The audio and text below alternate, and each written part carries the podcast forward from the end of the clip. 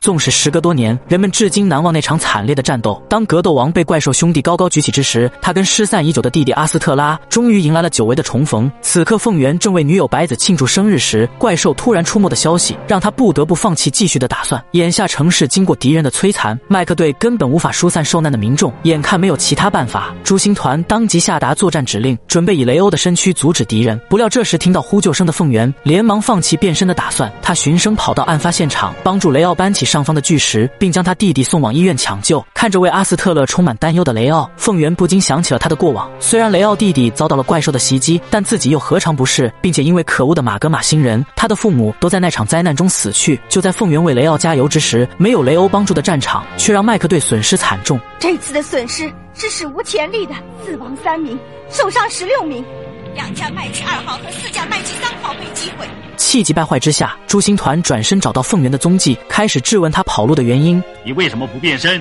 为了救那个孩子，干嘛不让我知道？就算是有孩子们受伤，麦克队也可以帮助他们。本来凤元还想继续反驳，可看到架在脖子上的奥特拐杖，赶紧将接下来的话憋回了肚子。就在这时，得知怪兽愈发猖狂的朱星团让凤元安心前往现场战斗。至于这里受伤的两名孩子，自己会尽全力照顾好他们。有了队长的再三保证，没有任何后顾之忧的凤元当即变成了雷欧登场。双方大战一触即发，只见雷欧躬身撂倒眼前的怪兽，并骑到身上狠狠捶打他的头部。面对刚刚特训完成的格斗之王，此时没有任何还手之力的怪兽立马转身逃离这片区域。结果在雷欧穷追不舍以及麦克队的阻挡下，加伦再次被虐得极其惨烈。下一秒，加伦的弟弟从后走出，并趁雷欧与哥哥酣战的时机，竟将目光对准了附近的医院。于是雷欧赶紧制止加生的脚步，导致他同时遭到了两头怪兽的围攻。由于没有夕阳的加成，原本能够逐一击破对手的雷欧，很快陷入难以逆转的颓势。朱星团见此情景，忍无可忍，于是立马凭借缩短坤坤的奥特念力，暂时打退了怪兽兄弟。画面一转，凤元独自坐在大海附近，想起了曾被压在废墟之下，从此失去踪影的亲弟弟。就在他痛恨自己当年的无能时，朱星团打断凤元的思绪，并让他不能沉迷在回忆当中。既然怪兽残害了你的弟弟，那雷欧更要利用自己的双手来亲自捍卫第二故乡的地球。备受鼓舞的凤元恢复斗志，并在怪兽兄弟造成更大的破坏之前，准备与其决一死战。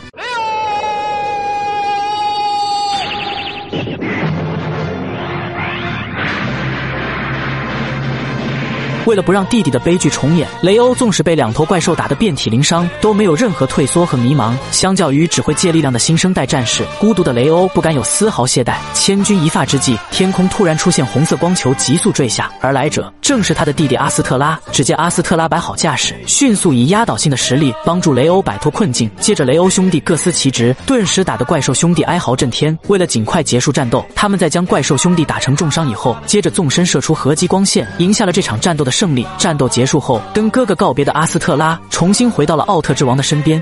好了，就到这里，关注我，带你速看更多奥特曼。